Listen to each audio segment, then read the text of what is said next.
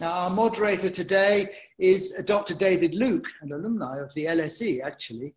Um, he's coordinator of the African Trade Policy Center at the U N Economic Commission for Africa, with the rank of director at the Commission.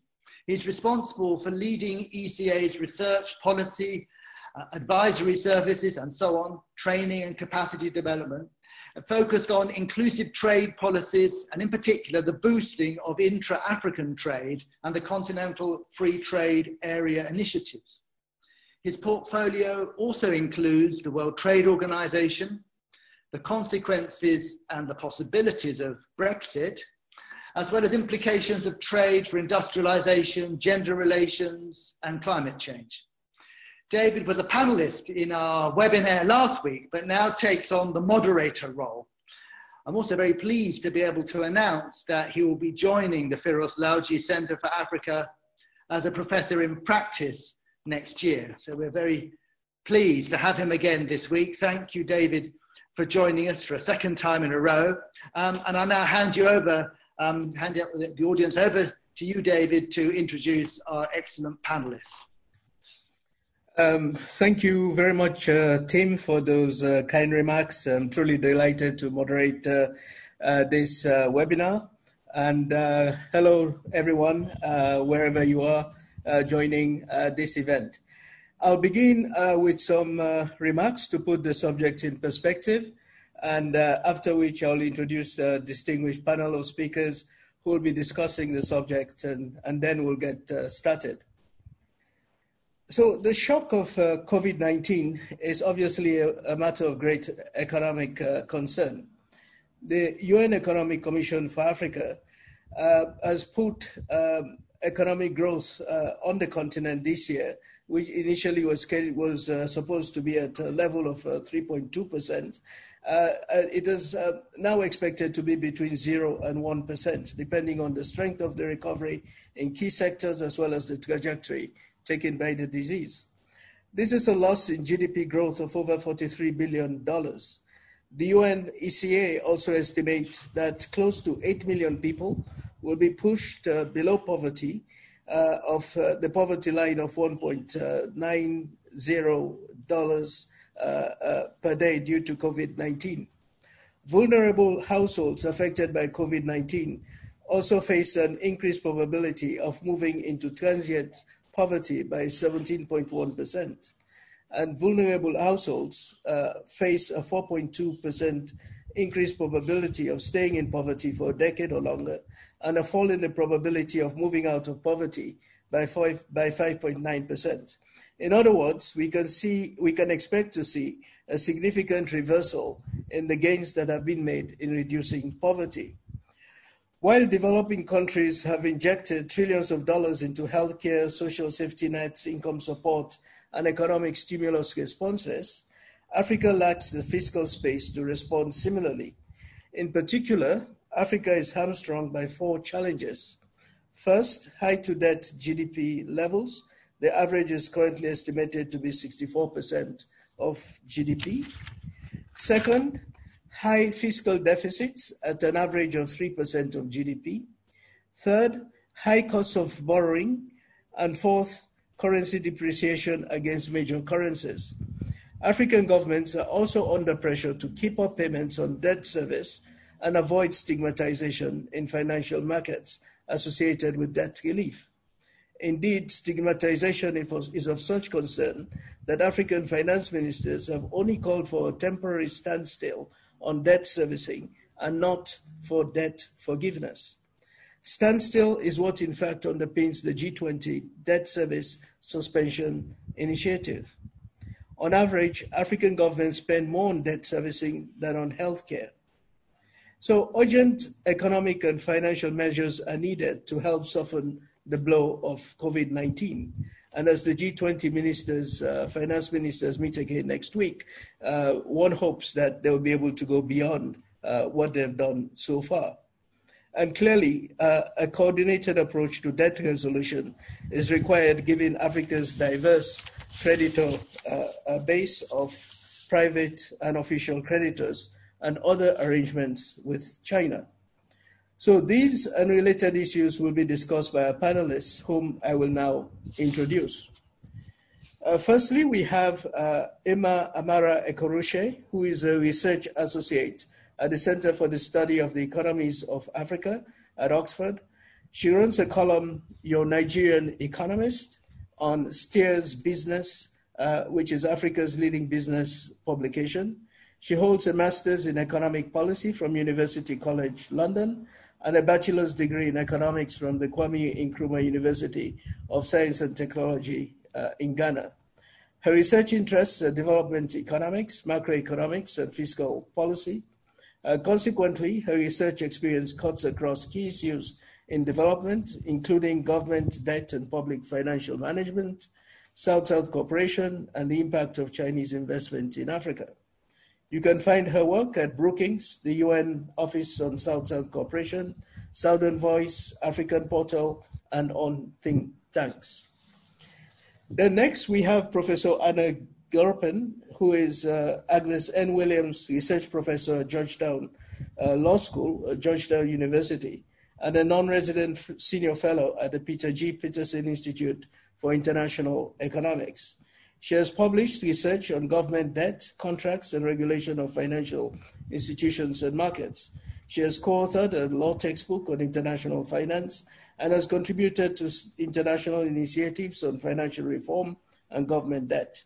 She co-directs the Sovereign Debt Forum, a collaboration between Georgetown Law School's uh, Institute of International Economic Law and academic institutions in the United States and Europe, Dedicated, dedicated to cutting-edge research and capacity building in sovereign debt management.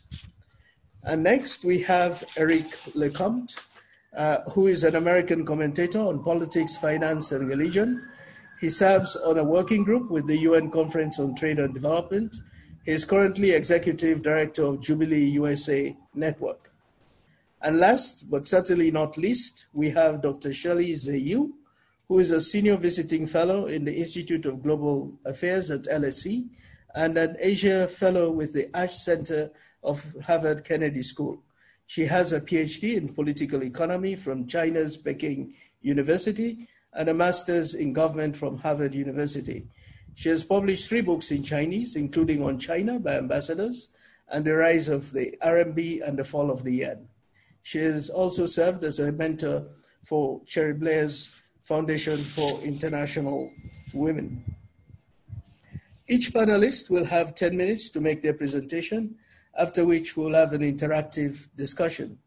So please use the Q and A function and chat box, as well as Facebook, to send your questions and address them to a specific panelist, if possible. Now, let's get started. Our first speaker is Mma Ekeruche. Mma, you have the floor. Thank you so much, David, for that warm introduction.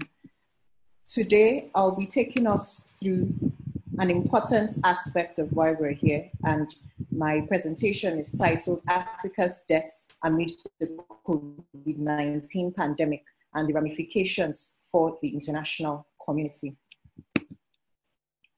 So just to give us a brief background on the debt situation before the pandemic set in, Um, between two thousand fourteen and two thousand nineteen, debt across Africa has quickly increased um, by about fifty percent. So um, government debt as a share of G D P increased from thirty-one percent to fifty percent. Um, now, what was the reason for this rising debt? After the global financial crisis in two thousand eight, where advanced countries um, saw unprecedented low interest rates, Africa's debt became very attractive to creditors, given the difference in yield. Also, this was happening at a time where African governments, you know, they were interested in, in developing huge infrastructure projects, and as such, they needed long-term finance. And these are projects that will typically not be uh, funded by the more traditional lenders. Now, um, who were the biggest debtors? Um, for low-income countries, we see Tanzania, we see Mozambique, we see Uganda, and for lower middle-income countries, we see Angola, we see Egypt, we see Ghana, we see Kenya. But what I really want us to take away from this slide is the creditor composition of Africa's debts. So we see how um, private creditors, which is the ASH series, and to an extent bilateral creditors, you know, are Africa's biggest lenders. And this is a point that, you know, will reoccur as we, as we go further. Now, aside the existing fiscal concerns, um, the pandemic has also brought with it, you know, what I've termed twin fiscal shocks. So one is from the slowdown in the domestic economies. Um, Africa, like other continents, you know, um, they, they've, they've imposed lockdown measures, partial or full lockdown measures, and this has affected, you know, se sectors, whether it's, you know, um, tourism or aviation, or, you know, restrictions to trade. And so what we're seeing is that governments across the continent, you know, they're realizing uh, lower tax revenues. And also the commodity price shock that, you know, was induced by the pandemic, um, whether it's um, oil in Nigeria or, you know, copper in Zambia, there's really no demand for these commodities. And so um, commodity exporters, they've also had a fall in their, in their export earnings. And it is all this that has triggered the global call for creditors to provide Africa with debt relief. So far, we've had the, the debt service moratorium package by the, by the G twenty economies, um, which provides um, developing countries, including uh, about forty African countries, um, with debt service moratorium packages up until the end of the year. We also have um, a similar package by the I M F, which provides um, vulnerable countries, including nineteen African countries, um, them with um, debt service moratorium up until October. The I M F also provides finance, emergency financial assistance, which are basically concessional loans to its member countries. Now, the, you know, the million dollar question is, is this adequate? Is this sufficient for the continent? And I would say it depends on who you're asking, and it depends on how long the pandemic will last. So what I've done here is to categorize, you know, countries um, into three, three groups. We have winners, we have near winners, and then we have those who are being left behind. So for the winners, these are countries who are eligible to both debt service moratorium packages, and also they've been able to access um, the I M F's um, finance program. And um, there are a few countries in this group. We have Burkina Faso, we have Mali, we have Mozambique, but most of these countries are L I Cs. Um, the next group, we have the near winners. So for this group, um, they are either not eligible for the debt service moratorium packages, or even though they're eligible, or even though they're eligible, they failed to access these packages. However, they've been able to, you know, get finance from the I M F. And, you know, a question that would come up is, why would a country who is eligible um, for these packages not access it? You know, why would they continue to service their debts as they were, you know, doing in the pre-pandemic era? And the answer is, a number of countries, including mine, Nigeria, um, um, their governments are a bit wary of coming out to say, uh, look, we, we, we rather, you know, not boost healthcare spending, for instance, because they're, they're a bit wary of, you know, getting their credit ratings downgraded, or, you know, worst case scenario, being locked out of the debt markets. And um, I know, um, so what's happening in these countries is they're still servicing their debts as, as, as they were. I know for Nigeria, we were, we were used, before the pandemic, we were um, servicing, we were using about sixty percent of our revenue for debt servicing. And at, at, you know, the latest figures show that we're now using about ninety-nine percent of our revenue for debt servicing, which leaves little fiscal room for, you know, any other thing. Um, we have Ghana, we have Kenya also in, in this category. And then we have the third category, those who have been left behind. So these countries, you know, they've not been, um, they're not eligible for the debt service moratorium packages. Um, and also they haven't accessed the I M F's finance programs. And um, we have South Africa, a lot of countries in Southern Africa, actually, they're in this category. We have Zimbabwe, um, we have also a few countries in North, North Africa, Algeria and Morocco. Now, regardless of the, you know, category, um, a, a huge concern is the fact that private creditors are not participating in this debt relief um, programs. And this is because of the creditor composition of Africa's debts. So here I show how um, over fifty percent of Africa's debts is owed to private lenders. And, you know, although low middle income countries are more affected that, um, by this than low income countries, but at the same time, even for, even for winners who, who have accessed the, the debt service moratorium packages and also, you know, have accessed loans at concessional rates, it's also, you know, it also affects them, because what could be happening is that they could be using these funds to serve the entire purpose of the, of the, of the programs. Now, what does this mean for the continent?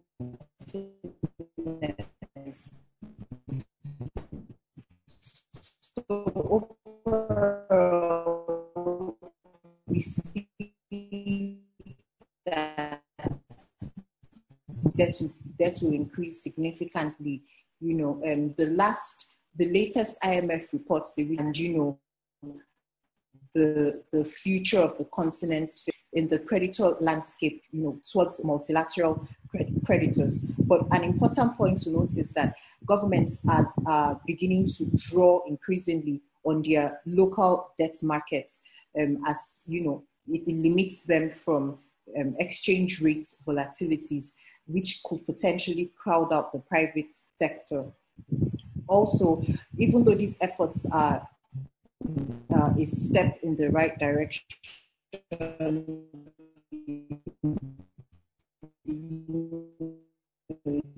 to welcome development, the continent still does not have sense that um, countries are now are now increasingly mobilizing resources domestically. So I know that for Nigeria, we have a tax on online transactions coming up in in in the next couple of months. There are also talks about taxing digital businesses, and you know, while while this would be great in saner climes, it's happening in a context where where other countries are providing tax relief to the brunt of the pandemic. Now, just to conclude, like I said, while these efforts are a step in the right direction,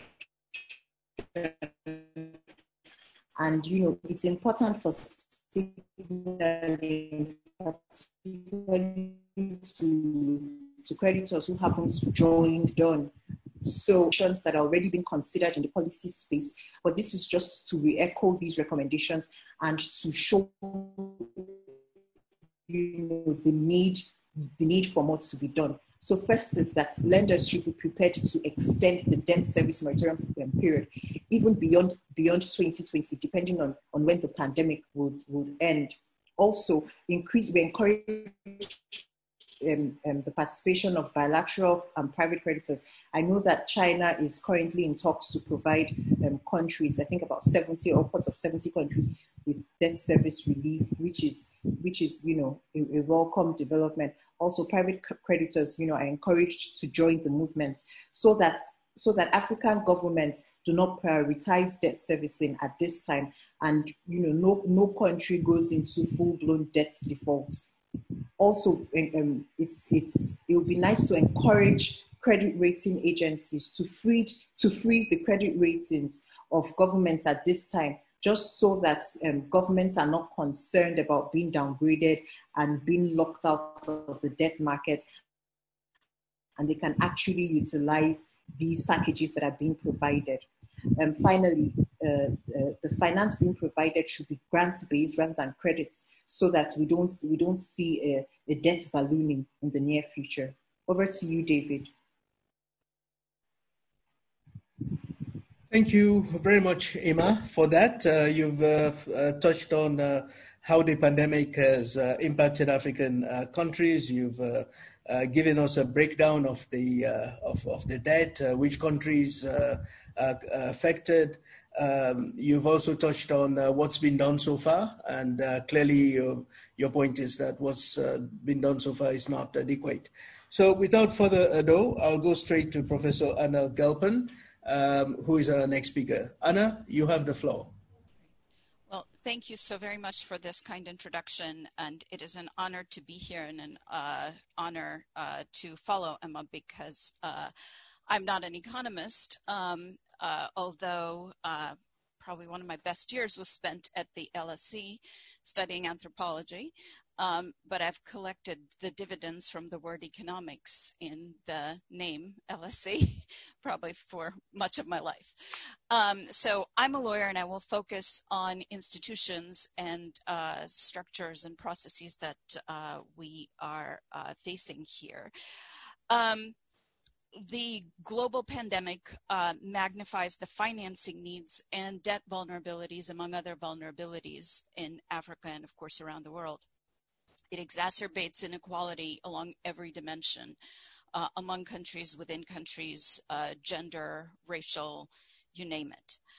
Um, so in this context, and I think Mma started uh, with a really important point, uh, the spotlight on debt um, is important, but we shouldn't be, um, uh, we shouldn't focus on it to the exclusion of everything else. Um, because debt is one way of meeting the needs that these countries are facing. Um, and also, of course, it is an, one source of vulnerability, um, but it is uh, neither Uh, the only way of meeting the needs, uh, nor is it the only vulnerability. So I'm going to try to elaborate on that um, for a bit. Um, it is a, uh, it is critical that we have a very clear view um, in each case, in the case of each country, um, what role debt plays in meeting the needs uh, and uh, adding to or um, reducing vulnerabilities. Debt relief is not an end in and of itself. It is a means to ensure that urgent humanitarian and development needs uh, take priority. Um, so there are some countries, uh, there's, I think that Mma actually, again, also pointed out very important uh, uh, variations among countries. In some countries, um, there is a lot of debt uh, and a lot of debt service that would otherwise be uh, allocated to, that could be allocated to um, public health priorities and basic human needs. And it's certainly critical that this uh, reallocation happen. And this is what suspension and uh, relief is about. Um, but then there are other countries that either don't have a huge lot of debt service coming up in the near term, or for other reasons aren't eligible for some of the current initiatives that are on the table.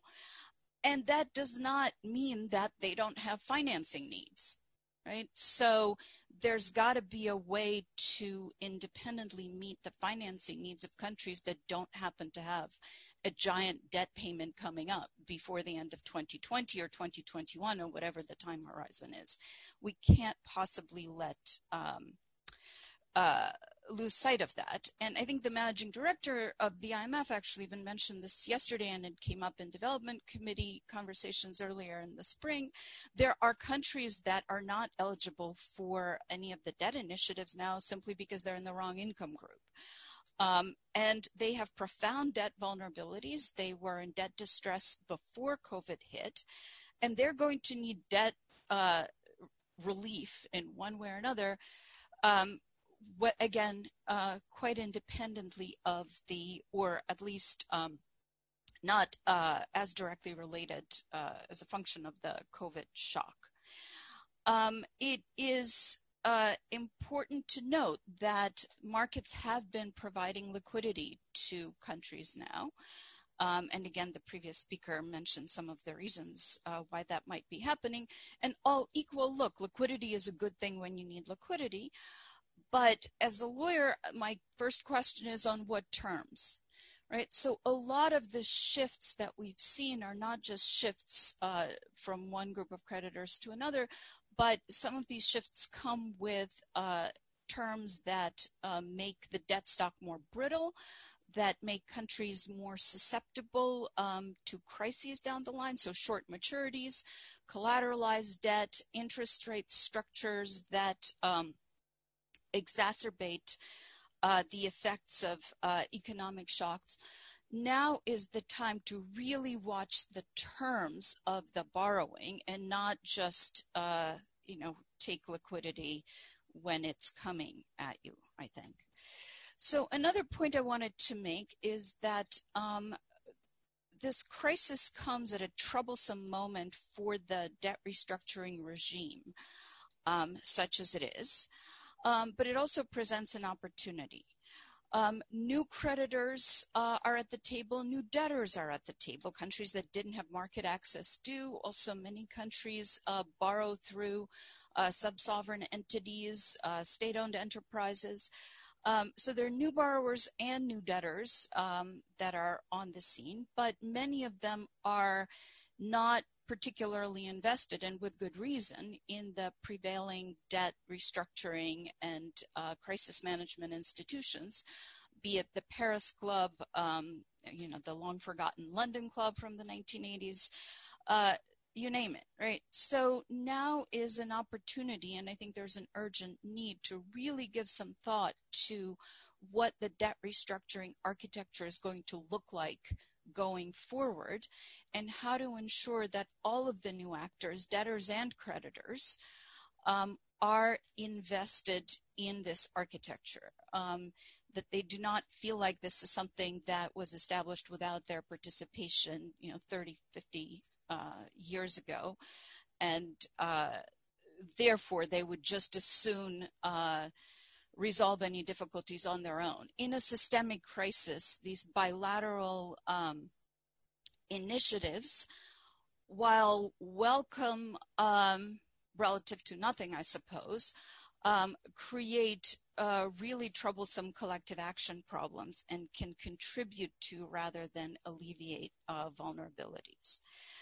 Um, another thing I wanted to flag, uh, again, as a non-economist, uh, is that there is a wide range of claims on uh, the countries that we're focusing on now, um, and that unlike in uh, past crises, um, the nature of the claim does not necessarily tell you much about the creditor who is holding it, right? So a bond could be held by a bank, um, a regulated pension fund, Uh, an unregulated offshore hedge fund, uh, a sovereign wealth fund, uh, a government reserve manager, you name it. And consider the fact that the net present value of that bond would be different depending on who holds it, because everybody is subject to different accounting conventions, right? And different legal regulatory regimes.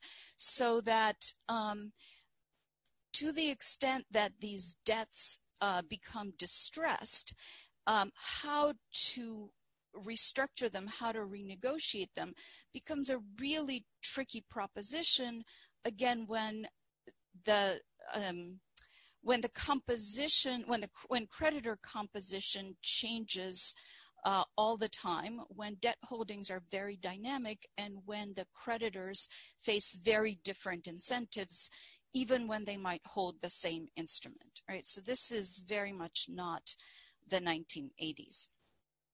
Um, the old regime, again, centered on the Paris Club, the I M F, the Bretton Woods institutions, um, and really prioritizing kind of a case-by-case ad hoc contract-based approaches um, may not work in countries where the Paris Club does not uh, represent Uh, even a plurality of claims uh, or bilateral claims, when the uh, I M F's role is uh, not, uh, uh, when the I M F is not in the lead, and when borrowers have many private and public alternatives um, from which they might get short-term financing in particular.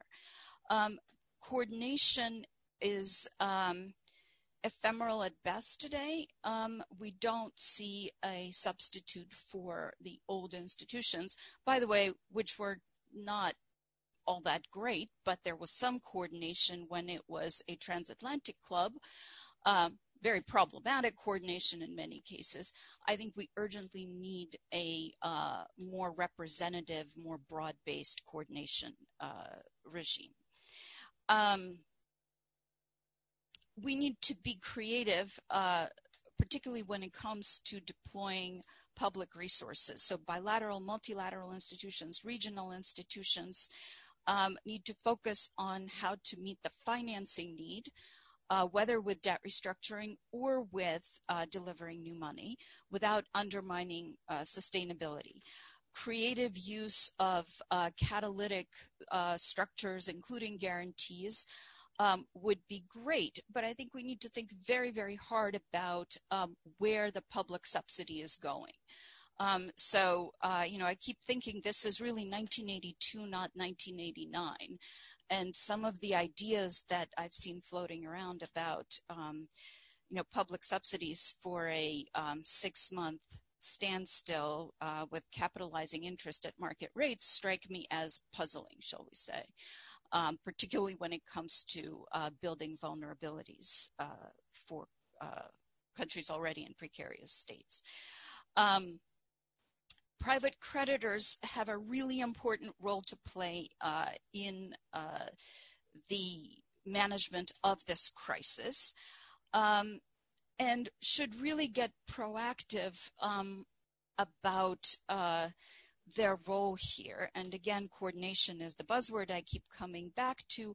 Um, the focus seems to have been on risk management of a particular sort, making sure that nobody's committed to anything whatsoever, right? Um, I'm not sure avoiding commitment is uh, Uh, inspires a whole lot of confidence or amounts to a strategy. I think this now is the time to be creative, uh, both uh, with instrument design uh, and uh, institutional participation.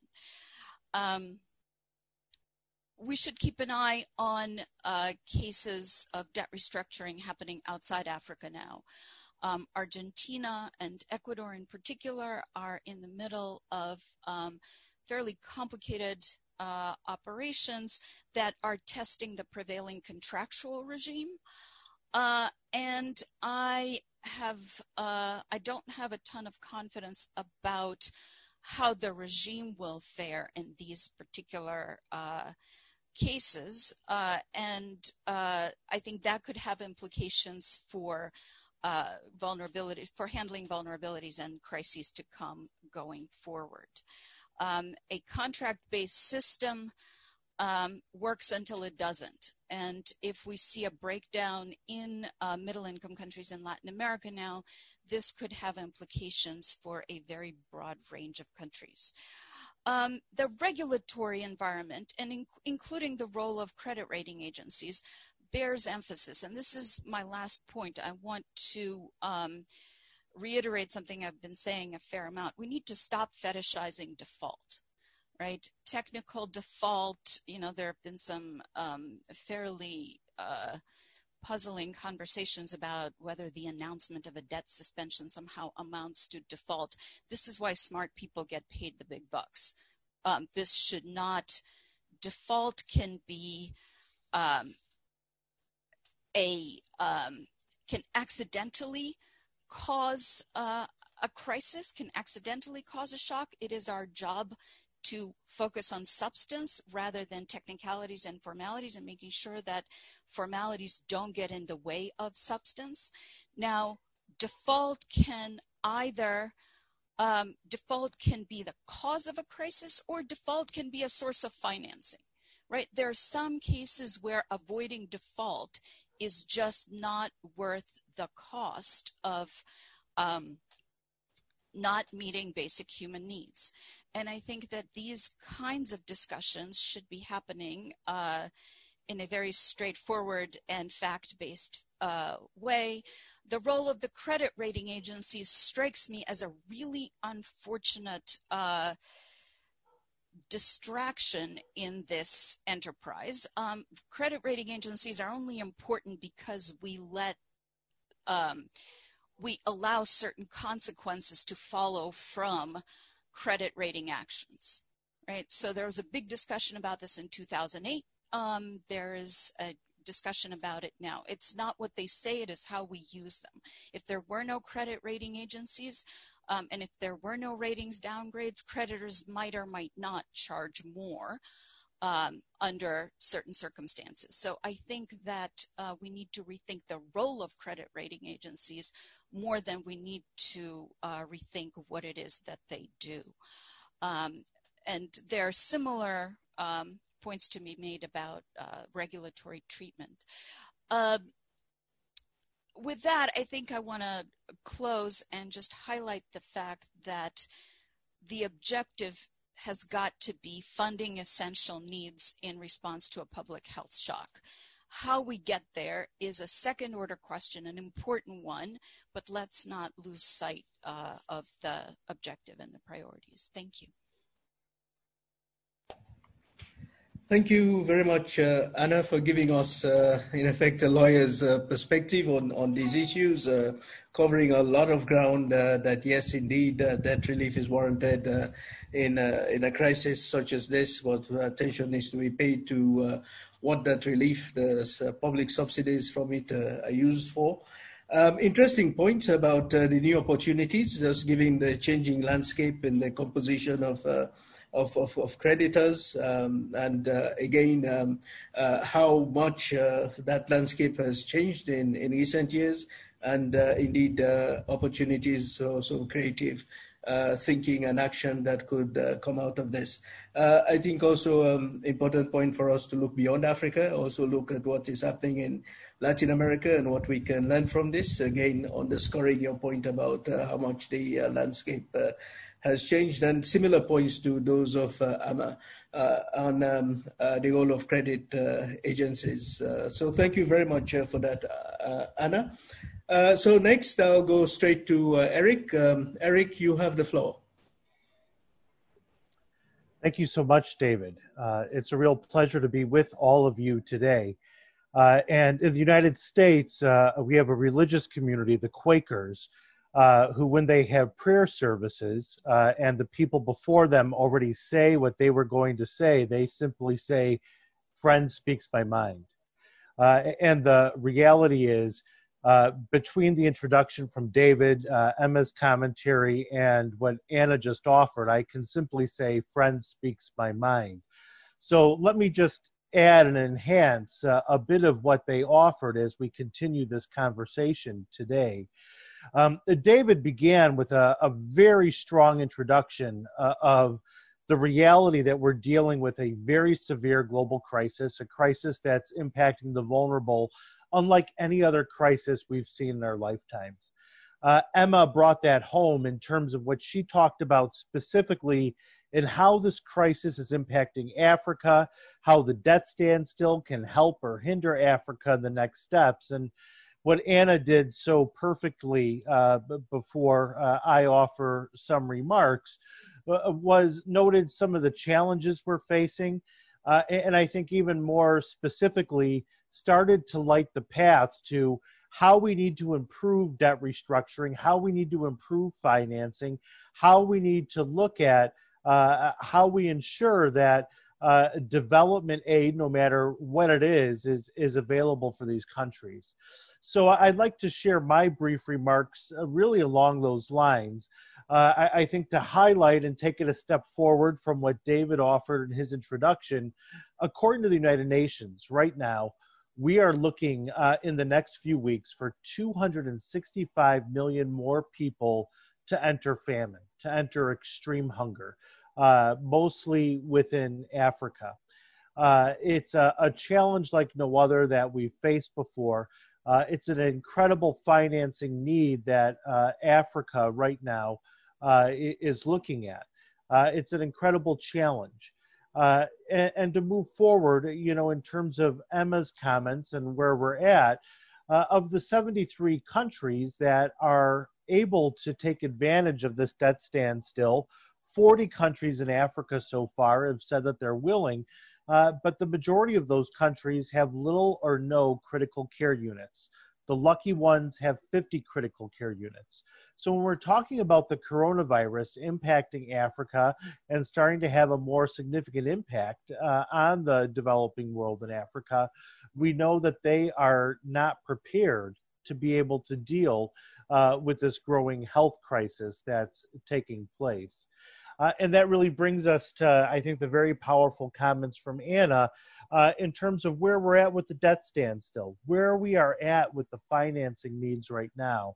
And the reality is, as we've made much progress, as world leaders have come to the plate and stepped up, we're not doing enough. Uh, and that's really the conversation that we have to be focused on today. Uh, in terms of short-term, middle-term, long-term goals, Uh, there are many things that, that need to happen. Ultimately, um, we do need a, a new type of financing process, a new type of debt restructuring process in order to be able to deal with the needs uh, that countries have right now. Uh, beyond the reality uh, that uh, we're twelve trillion dollars away from meeting the Sustainable Development Goals in terms of alleviating poverty, the International Monetary Fund just noted that we're looking at a twelve trillion dollars loss to our economy. The head of the International Monetary Fund, Kristalina Georgieva, uh, has said that the Africa crisis is like no other in the past few days. Uh, and Kristalina even went further to say uh, that this particular crisis needs a much more significant financing and aid than we're prepared to deliver at this point. So let's take a step back. Let's look at the debt standstill that the G twenty and the I M F has moved forward, part of which some of the previous speakers has alluded to. So incredibly exciting and important. nineteen countries in Africa are going to see debt cancellation for six months through the Catastrophe Containment Trust Relief Fund of the I M F. Great step forward. For countries that count their budgets in the tens of millions who have no critical care units, this is really helpful. Is it enough? It's not enough. For the reality that we're dealing with, that the majority of I D A countries in Africa, not even including middle-income countries, but just talking about the majority of I D A countries in Africa, uh, being able to apply for this debt standstill, which could be between twelve and twenty billion dollars of relief. Again, really significant. Is it enough? It's not enough for the financing needs. So we need to also look at unilaterally what the finance ministers of Africa have called for. A consensus among every finance minister in Africa is that just this year, for Africa to get through just this year of the crisis, just in debt relief, they need forty-four to forty-five billion dollars of debt relief of a debt standstill. And so far what the G twenty has passed does not even deal with the majority of countries that are looking for this relief in Africa. So it's incredibly exciting that we've been able to move forward actual debt cancellation for the twenty-five poorest countries, nineteen of which are in Africa, for forty countries in Africa to be able to receive a, a debt standstill. But the reality is, is that we also have middle-income countries in Africa that include countries with the highest extreme poverty rates across Africa who are not applicable for a debt standstill, let alone, let, let alone debt cancellation. So, so where does that leave us right now? So we have progress. We have an upcoming finance ministers meeting next week of the G twenty. Yesterday, there was a very important high-level ministerial meeting of thirty-nine countries that was convened by the G twenty. Um, and we also head to the October uh, meetings of the I M F and World Bank. So where we're at right now um, is, is for the seventy-three poorest countries, we need to extend that debt standstill. That's incredibly important. It needs to be extended into twenty twenty-one. Beyond that, we need to actually start the process for debt sustainability and debt cancellation for those countries as well as the poorest countries so that they can ascertain where their debt level, levels are at, if those debt levels are um, uh, sustainable and what are the vulnerabilities, and move towards a process of cancellation, as both the head of the World Bank and the International Monetary Fund have now called for. We know that from the high-level ministerial meeting yesterday of the G twenty, that G twenty leaders want to look at the reality in terms of how you move forward a process of canceling debt for the countries that need it. Now, beyond that, in terms of what's left out, um, middle-income countries, which are the majority of countries in Africa, Latin America, and Asia, um, who seriously need debt relief and have serious uh, debt vulnerability issues, um, are not able to apply for any type of debt relief. They're not able to apply for what all the African finance ministers have called for in terms of a forty-four to forty-five billion dollars package uh, in terms of relief. So as the World Bank has called for, uh, as Ghana's finance minister has called for, we now need to extend relief packages to the developing middle-income countries. And that's ultimately what's going to start to create some safeguards and some protections in the continent uh, of Africa. Beyond that reality, we also have to look at the other financing needs that the previous speakers like Anna have noted. One of the most important things that needs to move forward right now uh, is access to the global reserve funds, which last were accessed after the two thousand eight, two thousand nine financial crisis. Uh, and that's the special drawing rights. It's a type of currency and aid which really costs nothing to develop to wealthy countries, but could actually create a level of sustainability, of debt repayments, Uh, as well as uh, being able to create the financing for countries across Africa, not only to provide the healthcare needs for their country, but to ensure that bridge financing can take place as it's taken place in Europe um, as well as Africa. The other component of this, whether we're talking about low-income countries in Africa or middle-income countries in Africa, is that the private sector has not been a part of the party. Um, even though we've seen some of the strongest calls in history from the G twenty, from the wealthiest countries, from the I M F, from the World Bank, that all parts of the private sector must be involved in debt negotiations, in debt reconciliation, in debt relief, we've seen the private sector entirely avoid coming to the party. They've not accepted the invitation. They're not going to come apart, come a part of this party voluntarily. Uh, and that's a very significant issue that the G twenty finance ministers must deal with next week. We can't simply invite the private sector. We must compel the private sector, because if we don't compel the private sector with strong language as well as with strong authorities, what that leaves us with is the public sector and the taxpayers all over the world just bailing the private sector out. Now, that's not to say that the private sector shouldn't, you know, face uh, in the future um, some returns and significant returns as we see recoveries. Uh, but it doesn't mean that in this current moment when we're trying to get through this crisis that the private sector should be trying to exploit the crisis. So this is an important role for the G twenty to take place. It's also a very important role uh, in terms of how Uh, we move forward with the I M F and World Bank. And finally, uh, I think in terms of where our previous speakers have led us, this also dictates uh, the demand and the reality that uh, we need to move forward uh, in the months and years to come uh, with a new type of restructuring process, a new type of debt relief process.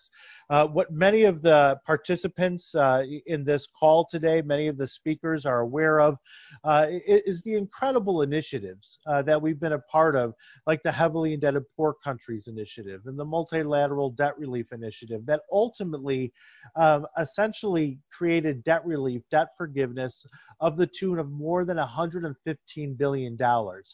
What did that mean for sub-Saharan Africa? It meant fifty-four million kids went to school who never would have seen the inside of a classroom. It meant in Tanzania, we built clinics. It meant that school fees were canceled. Later, as we had other debt relief and debt cancellation possibilities, it meant the three countries that were affected by Ebola had their debt canceled and were able to build hospitals and be able to have uh, an incredible amount of, of debt relief to put countries on a more sustainable level. So what we're really talking about now is we get beyond this current crisis and be able to prevent a future crisis, not only for Africa and the developing world, but also for the developed world, is that we need a new HIPC, a new M D R I, uh, a new kind of process that not only cancels debt, that looks at debt sustainability and debt vulnerability, but we need a HIPC two that puts a new type of debt relief and debt restructuring process in place that looks at both to the benefit of the lender and the borrower, how you meet the best needs of both the borrower and the lender and their rights in terms of ensuring that if we have another crisis, we have a process in place in order to restructure debt fairly, uh, both to the rights of the borrower and the lender.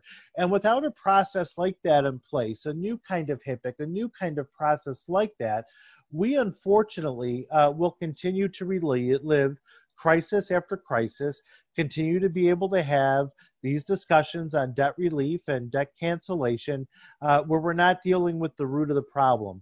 And what we're, our conversation is about today, where we need to be as an international community, is how we deal with the root of the problem. Thank you.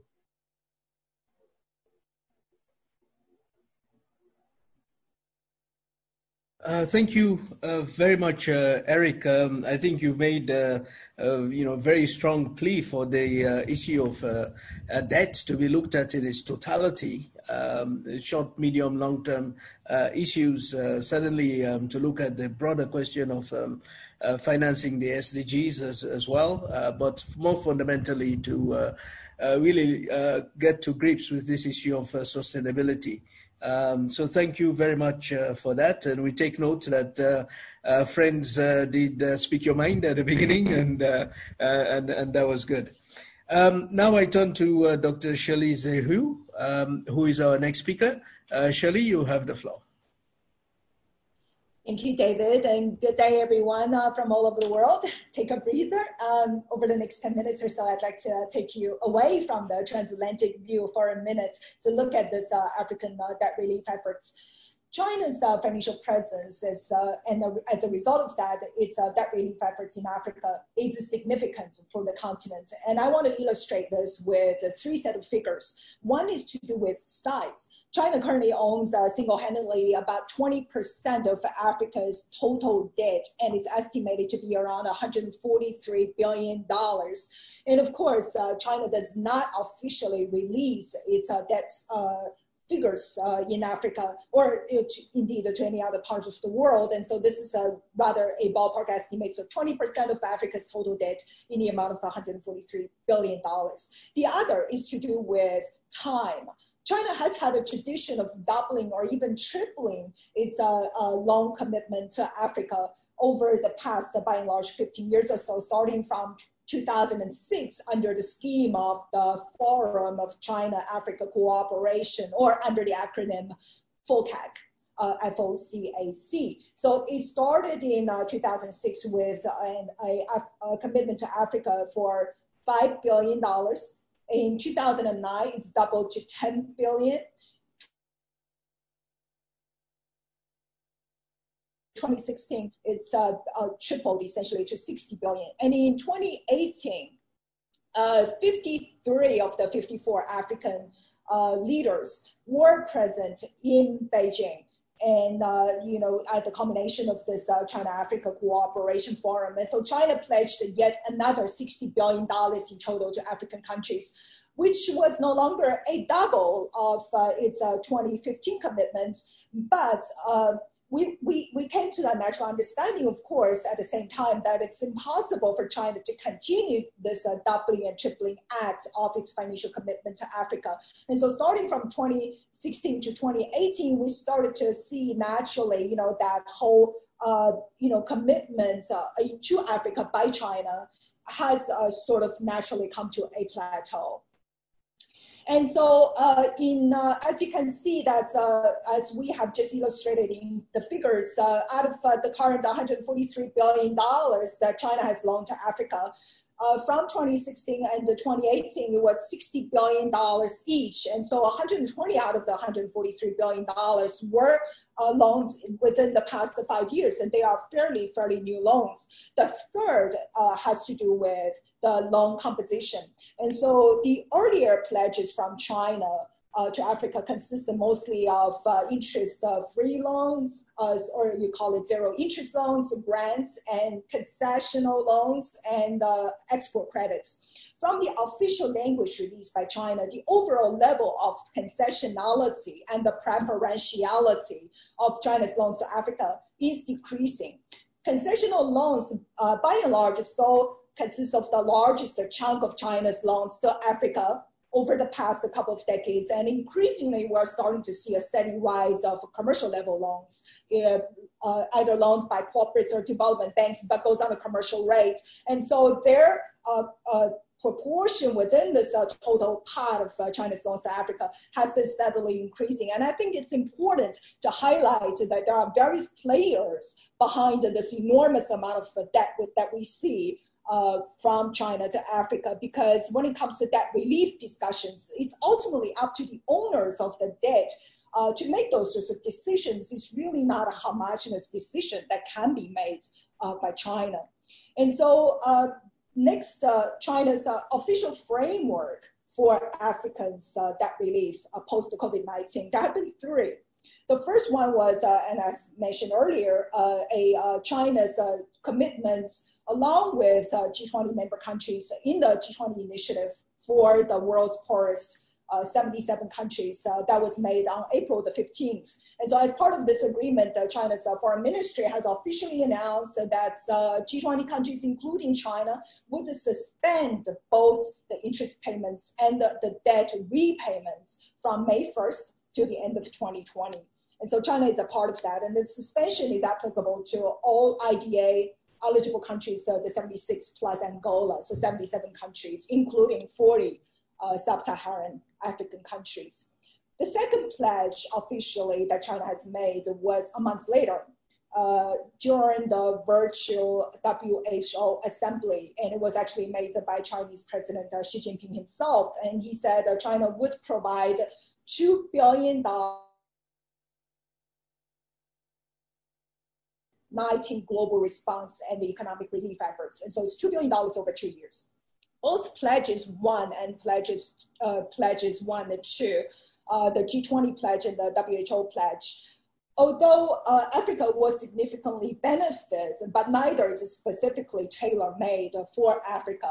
So the third pledge came in on June eighteenth. This is significant because uh, it happened during the virtual conference of the China-Africa Cooperation Conference, and uh, uh, President Xi again uh, pledged himself to African leaders uh, via this virtual conference that China will cancel all zero interest loan repayments due by the end of twenty twenty.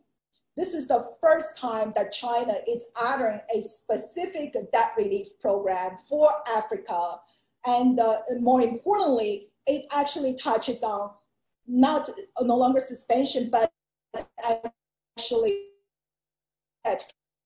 So this is very significant. And so um, there are some caveats uh, to when we discuss these uh, three pledges that are made by China. One is that the G twenty pledge was a suspension. Uh, I think uh, David mentioned earlier, it's just about uh, stopping the clock, basically.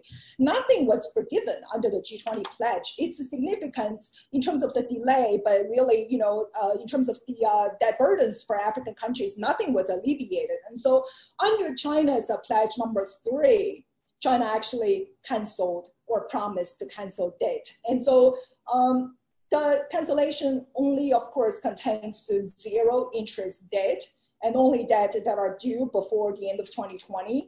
And so far, it's correct that there are no firm commitments uh, for any uh, debt relief programs beyond twenty twenty. And so uh, the other caveat is that there could be some overlaps in these uh, three pledges. For example, the two billion dollars uh, commitment to Uh, at the W H O assembly, uh, China earlier had made a fifteen million dollars donation, I believe, in three batches to the W H O, particularly after the Trump administration has announced that it was going to uh, withdraw from the W H O membership. And so the fifty million dollars donation that China makes to the W H O actually will be covered as a part of the two billion dollars uh, total commitment. And so as you could see, these numbers do not really, it's not a, a simple addition. So there, there are quite a number of uh, overlaps uh, in the nuance. And so what gets the relief and what does not? According to the pledge number three, zero interest loans will be forgiven. But it said that China, first of all, doesn't announce the specific amount. So we don't really know what this number is actually, in terms of the actual size of the, the cancellation actually entailed. Um, but the understanding is a portion of China's total loans to Africa today. The biggest chunk, again, is uh, concessional loans. The question remains now whether uh, concessional loans are included in any of these uh, debt relief programs to Africa.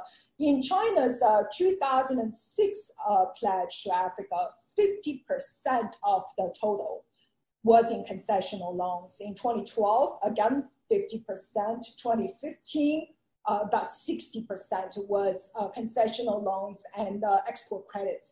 In twenty eighteen, it was about twenty-five percent, so it's actually gone down, and that includes our grants and zero-interest loans uh, in the sixty billion dollars pledge package. And so, so far, the understanding is that the G twenty pledge would include uh, suspension of uh, interest payments on concessional loans, but China is not forgiving any uh, repayments on concessional loans at this point.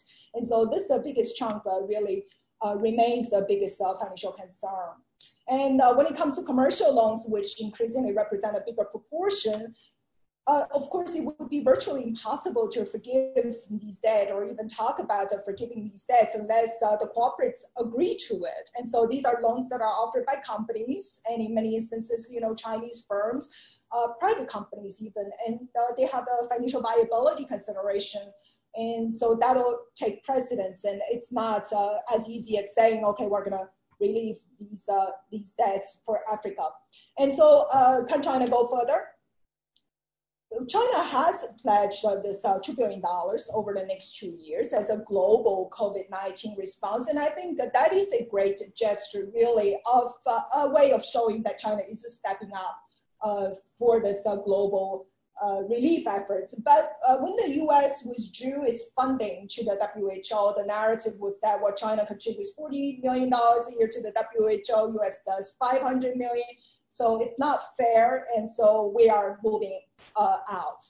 And so when that happened, and actually when that actually happened, China could be uh, stepping up and say, you know, we're going to fill the gap, and this is a rare moment for China to say, okay, we are going to take leadership and uh, lead a major global initiative at a major global organization. But China did Not yet, I should say. So there is a sense that the two billion dollars that China has committed would probably be the most that China realistically is willing to commit to global COVID nineteen efforts, at least as of this point. And so I think we should be realistic about a lot of these expectations as well. The other thing is that uh, China itself is uh, severely uh, impacted by COVID nineteen this year. Chinese Premier recently said that there are six hundred less than eighteen hundred U S dollars a year.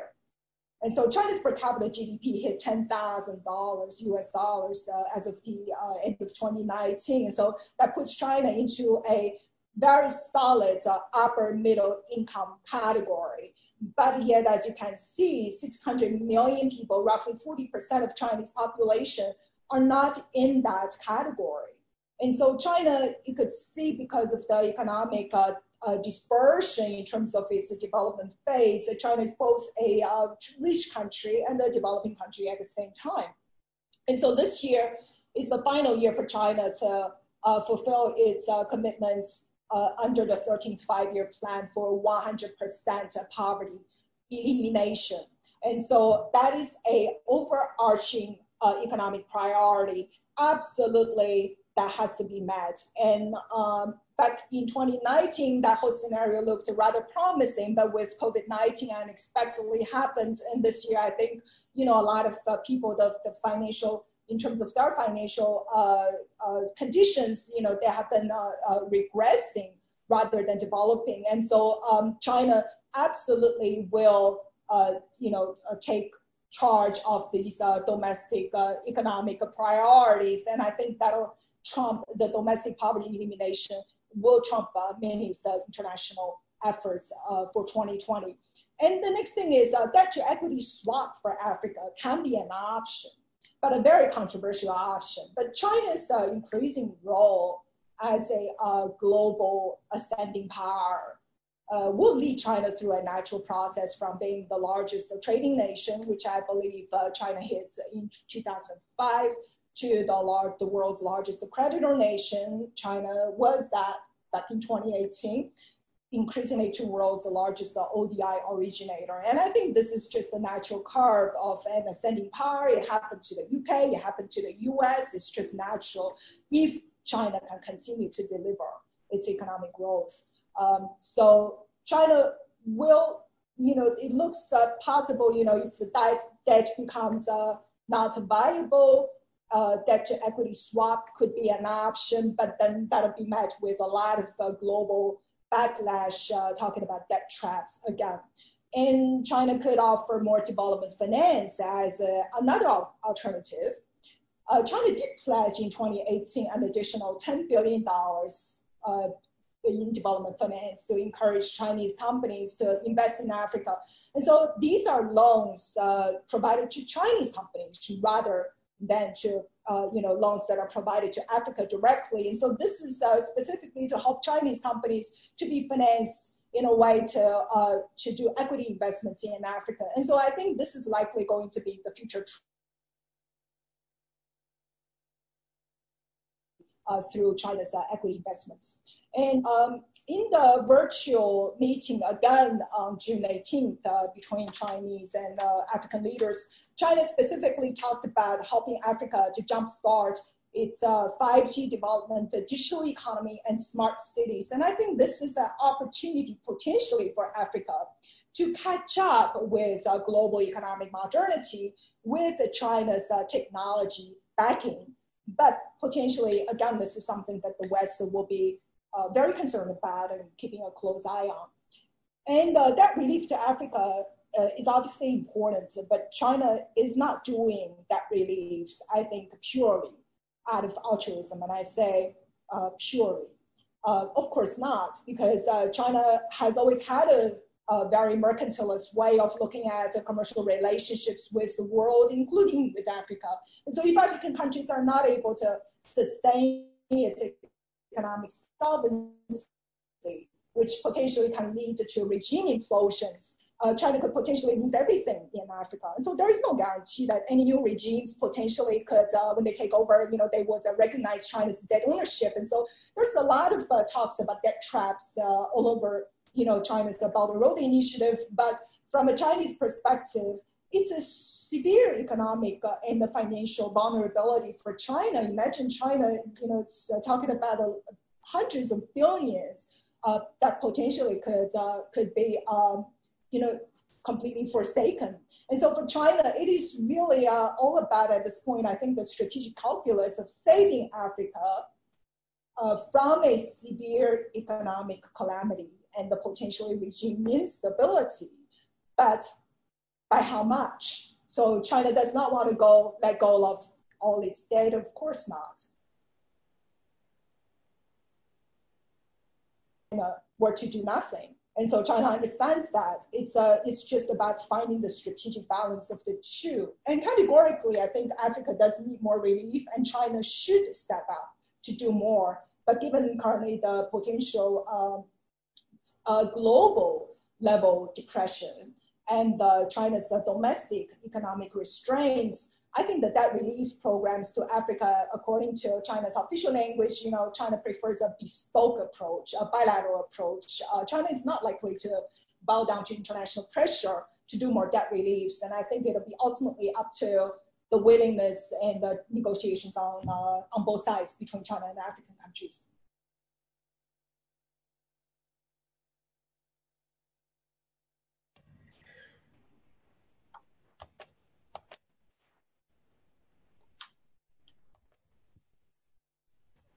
Thank you very much, uh, Shirley, for, uh, for that. Um, I think you've essentially made uh, uh, three or four main points. Uh, firstly, that China obviously is an important player when it comes to African debt, uh, because it holds about twenty percent of, of African debt.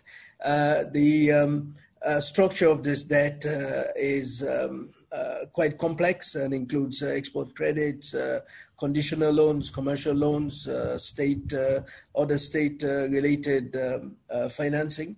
Um, you've made clear that China is participating in the G twenty uh, initiative, uh, but that um, uh, the entire picture is not clear, given the complexity of the um, uh, composition of, of the debt. And um, I think you ended by uh, making uh, a plea that China can do more and should uh, should do more. So thank you for these uh, comments. Now we have about um, uh, twenty uh, minutes or so for um, uh, Q and A, and I see some questions that have already uh, uh, been posted um, uh, to Emma as well as to you, uh, Shirley. Uh, so I, I guess I'll go to Emma first. And uh, this is from someone called Princess, and uh, she's uh, she's based in the U K. She's originally from uh, Zambia. And she says uh, that uh, Imam mentioned that there are some countries that have been left behind uh, concerning debt. And so her question is, what makes a country eligible to access the funding packages? Uh, Imam, that's for you. Thank you, David. Um, so for the countries that are being left behind, it's mostly due to their income category, and also um, in a case where a country has poor macroeconomic fundamentals, where creditors, you know, are a bit wary of them repaying that debt back. So um, a case in point is South Africa. South Africa has, you know, huge debt, but because they're high income country, they do not qualify for either the G twenty. Thank you, David.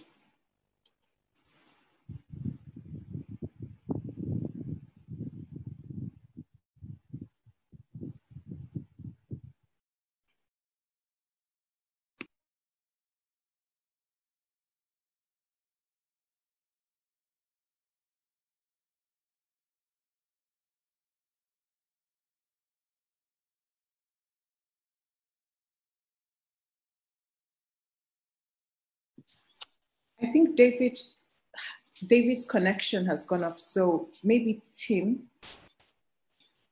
can moderate. Hi. um, yeah, thank you for the response, but we've lost David. I hope he comes back again. Um, yeah, I, I noticed I, there's more than thirty questions. Some of them look very penetrating, and uh, I was looking at it and trying to think, uh, how will I read them out? Some of them are quite complicated.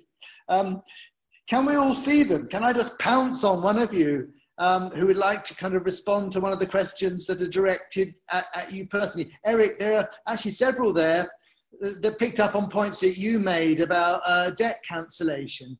Is it all right if I pounce on you and ask you to respond uh, next to those ones? Because they seem very pertinent to this general discussion at the moment about which countries qualify and which ones don't.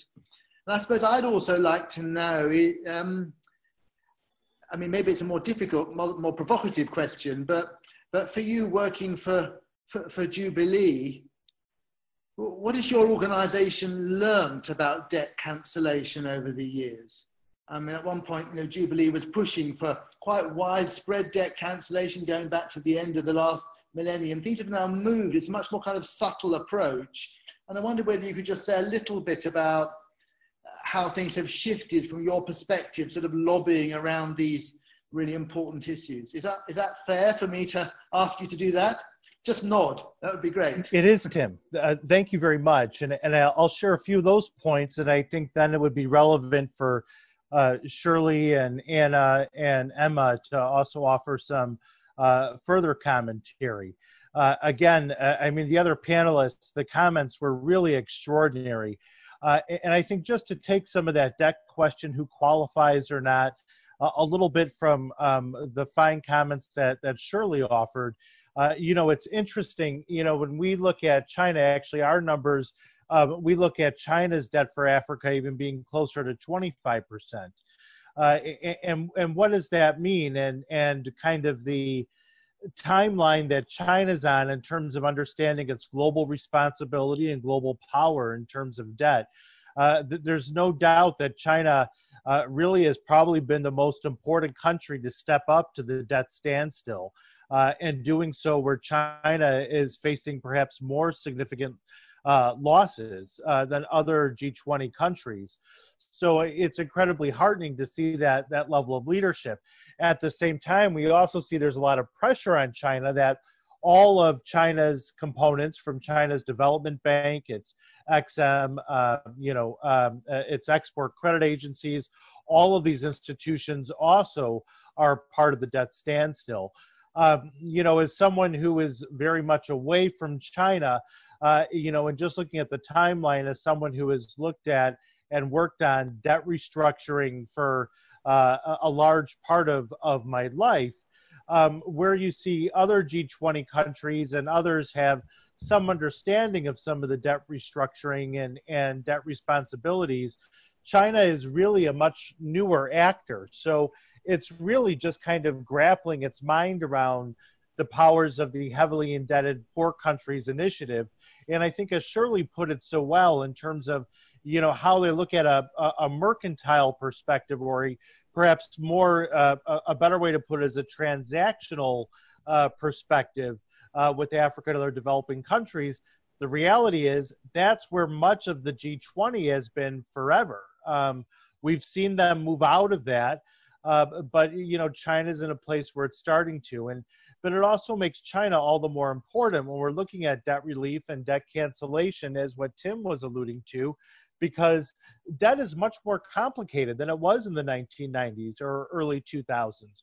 We are dealing, as Anna alluded to so well, much more complex levels of debt.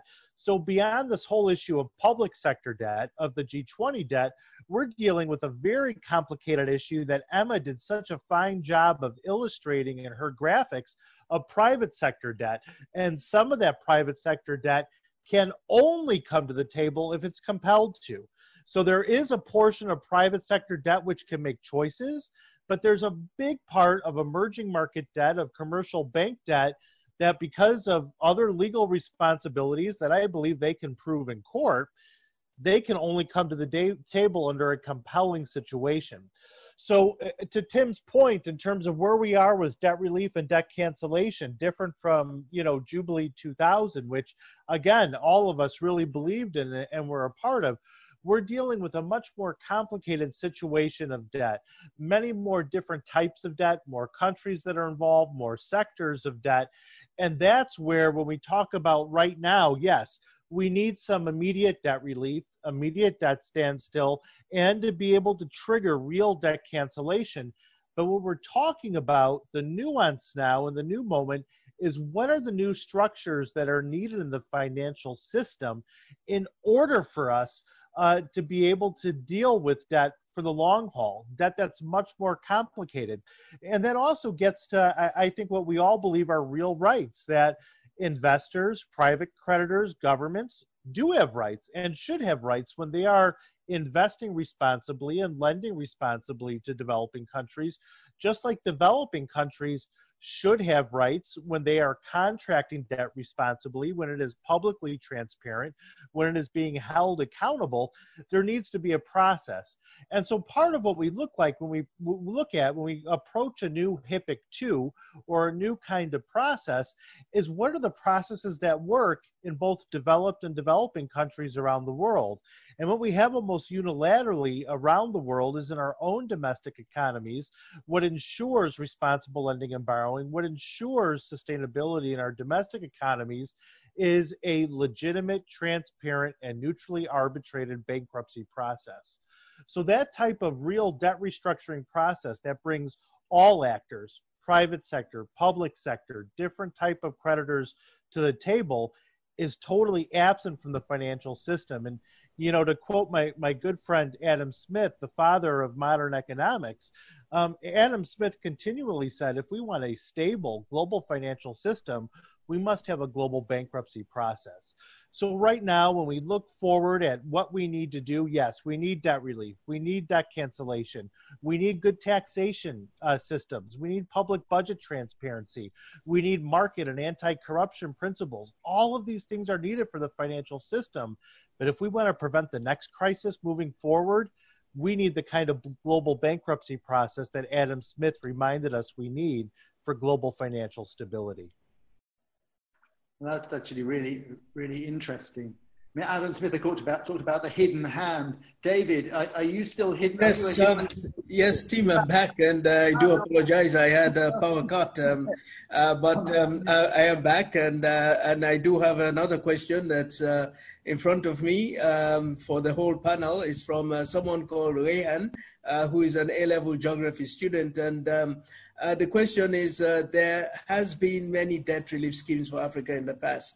The most recent and biggest is probably the H I P C scheme. Do you think this scheme was effective, and what uh, will you change about it? Uh, I guess anyone in the panel could take this. Um, Amma, Amma, do you want to have a shot at it? Um, yes, yes, David. So with regards to the effectiveness of um, the H I P C and M D R I um, debt relief initiatives, yes, to, to a large extent, they were effective. So um, after nineteen ninety-six and two thousand five, we saw that debt levels um, across the continent reduced significantly. But um, I think the bigger question is, have these countries learned from their past experiences? And, you know, um, like, like I said earlier, we're seeing debt levels picking up again at, um, at, um, an, at an increasing pace. And, um, you know, we just hope we don't get to a point where we need such large-scale um, debt relief initiatives um, again. Yeah. Okay. okay. Yes. Uh, Shirley, please go ahead. Sorry, Go David. ahead, Shirley, to add to that. I just wanted to echo what Eric said uh, at, uh, just now for the earlier question, if that's okay, because I thought that those are important points. One is that I want to re-emphasize that China is actually indeed, in terms of financial relief, is stepping up Uh, to become a global example, I think, in this particular effort. One is that uh, just now I specifically mentioned China unilaterally is canceling zero interest loans to Africa that are due before the end of the year. So we're talking about potentially billions that are canceled by China this year. And on top of that, China is committing two billion dollars to the W H O. And I think all of these things matter in the sense that no other country unilaterally has actually provided a global COVID nineteen specific relief funding. And so China needs to do more, but this is, a, a, I think, a, a quite a Uh, we should recognize the efforts there. And the other thing I want to point out is why China's debt relief out of this whole equation is so crucial. It's because when you talk about all these multilateral Bretton Woods institutions, you know, I M F or W H O, uh, sorry, W T O, these uh, member countries, if they were to provide, uh, say, what Eric talked about, and, you know, S D R, special drawing rights and so forth to Africa, so essentially China owns every one dollar out of every five dollars of debt in Africa. So these loans will be used to pay China, essentially. You know, every one, every one dollar out of every five dollars, say, for example, W H O, uh, W T O or I M F uh, loans to Africa will essentially uh, be used to, um, you know, repay China's loans. And so that doesn't cut it, because the other multilateral uh, members, they are not going to be happy with this scenario. And so Africa is essentially stuck here. And so I think by China stepping up in this uh, single, uh, singularly, you know, China doing this, uh, you know, Africa debt relief initiative, the more China uh, does in this regard, the more it is easier for the multilateral institutions to continue to finance uh, African countries in this uh, COVID nineteen relief efforts. Okay, thank you for that, uh, Shirley. Uh, you know, certainly, um, uh, I think your point uh, um, goes very well with also the point that uh, Emma was making, and it underscores that the uh, debt landscape has changed uh, significantly since uh, H I P C. Uh, China's uh, participation is clearly uh, an important dimension of that, and uh, as Eric has also said, uh, and and and uh, uh, Eric, uh, as Eric emphasized, we do need to find sustainable uh, solutions. So thank you uh, for that. Um, I think we have question. Uh, we have time for just one last question, and um, uh, this is from Carol, who is also a student, and um, uh, she uh, her question is as follows. She says, prominent economists such as Doctor Dambisa Moyo have uh, have opposed aid as postulated in her book Dead Aid. Is there anything in particular which uh, differentiates the corona-induced recession in nature, which leads debt skeptics uh, call for aid in this time? Um, perhaps uh, uh, who would like to take that? Um, would uh, you know? Perhaps uh, we could um, uh, ask um, uh, Anna. Anna, would you uh, like to right, comment so on this? I'm probably least uh, equipped to answer the question about the economics of aid delivery. Um, so I'll try to zoom out and make three broad points that I think I see through the stream of questions. There are basically three kinds of questions. Um, one is about, and I think it's relevant to the one that you just asked, sort of this um, relationship between meeting the enormous financing needs and the tension between that and increasing debt vulnerabilities, right? Um, these countries need funding, um, but uh, getting the funding, particularly in debt form, um, ends up getting them into a deeper hole. And then we get into this really bizarre cycle of, uh, you know, accumulating debt and then writing it off, right? Which we see over and over again. Um, I think it's um, very much a sign that we need to reconsider the um, form of uh, financing that we're providing. So there were some questions about uh, swaps, uh, you know, debt for policy, debt for equity, I think Shirley mentioned already, um, uh, contingent instruments. There is no such thing as sovereign equity, um, and with good reason. But I do think that when we're lending to vulnerable countries, debt has got to be more flexible. Um, so there's got to be, and I see absolutely nothing wrong um, with having debt instruments, particularly from the official sector, that um, embed uh, standstills and relief um, tied to human rights, public health outcomes. If one percent of your population is dead, you really shouldn't be paying uh, all the, you know, making all the interest payments that uh, uh, you promised in great times. Whether it should be capitalized, on what terms it should be rescheduled, et cetera, et cetera. That's why folks are paid the big bucks to design this stuff. Um, but I really think that it's time, looking at this history of, um, uh, you know, debt accumulation and write-offs. And then the last point, I think, um, goes to the series of questions uh, on creditors. So, uh, you know, are private creditors all that great? Why is I M F better than China? Why is China better than the I M F? I think these kinds of questions, it's sort of a, it, they get us into a cycle of whataboutism that we should not get dragged into.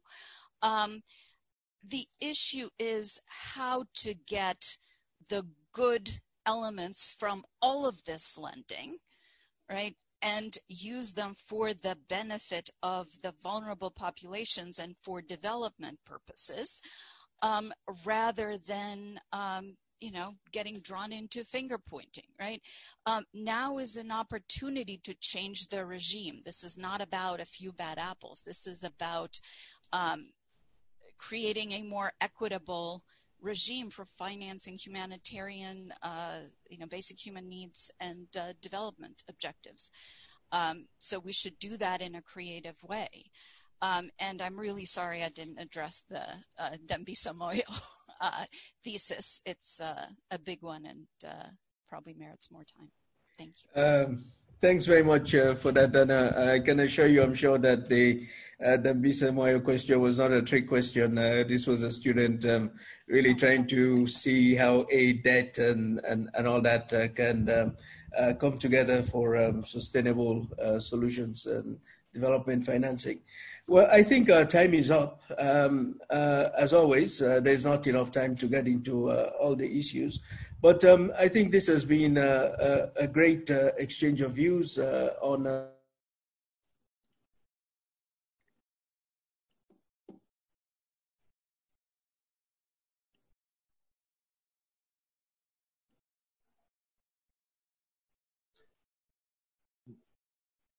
I think we lost David, and Tim, you're on mute.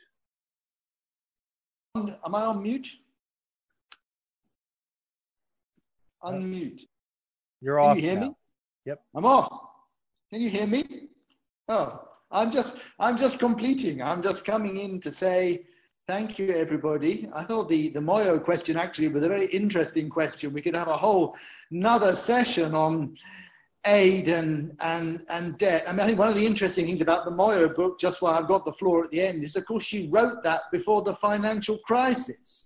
So would she have written quite the same book um, after the financial crisis as before it? And also very interesting, at the beginning of that book, she makes a distinction between what she calls aid in the, you know, the, the money given to governments and emergency assistance. In fact, she specifically says she's not writing about emergency assistance. So are we in a different space here? Um, so that suggests we need another, another webinar to, to discuss that. But I'd like to thank everybody here today for what's been a really fantastically interesting discussion. And, um, and I'd like to thank all the participants and, and for all the audience for for listening and the really extraordinarily interesting questions, some of which I'm, I'm still thinking about and I don't know the answers to. So many thanks for everybody. Many thanks for everybody. Thanks for attending. Bye. Thanks, Tim, David, everyone. L S E, thank you.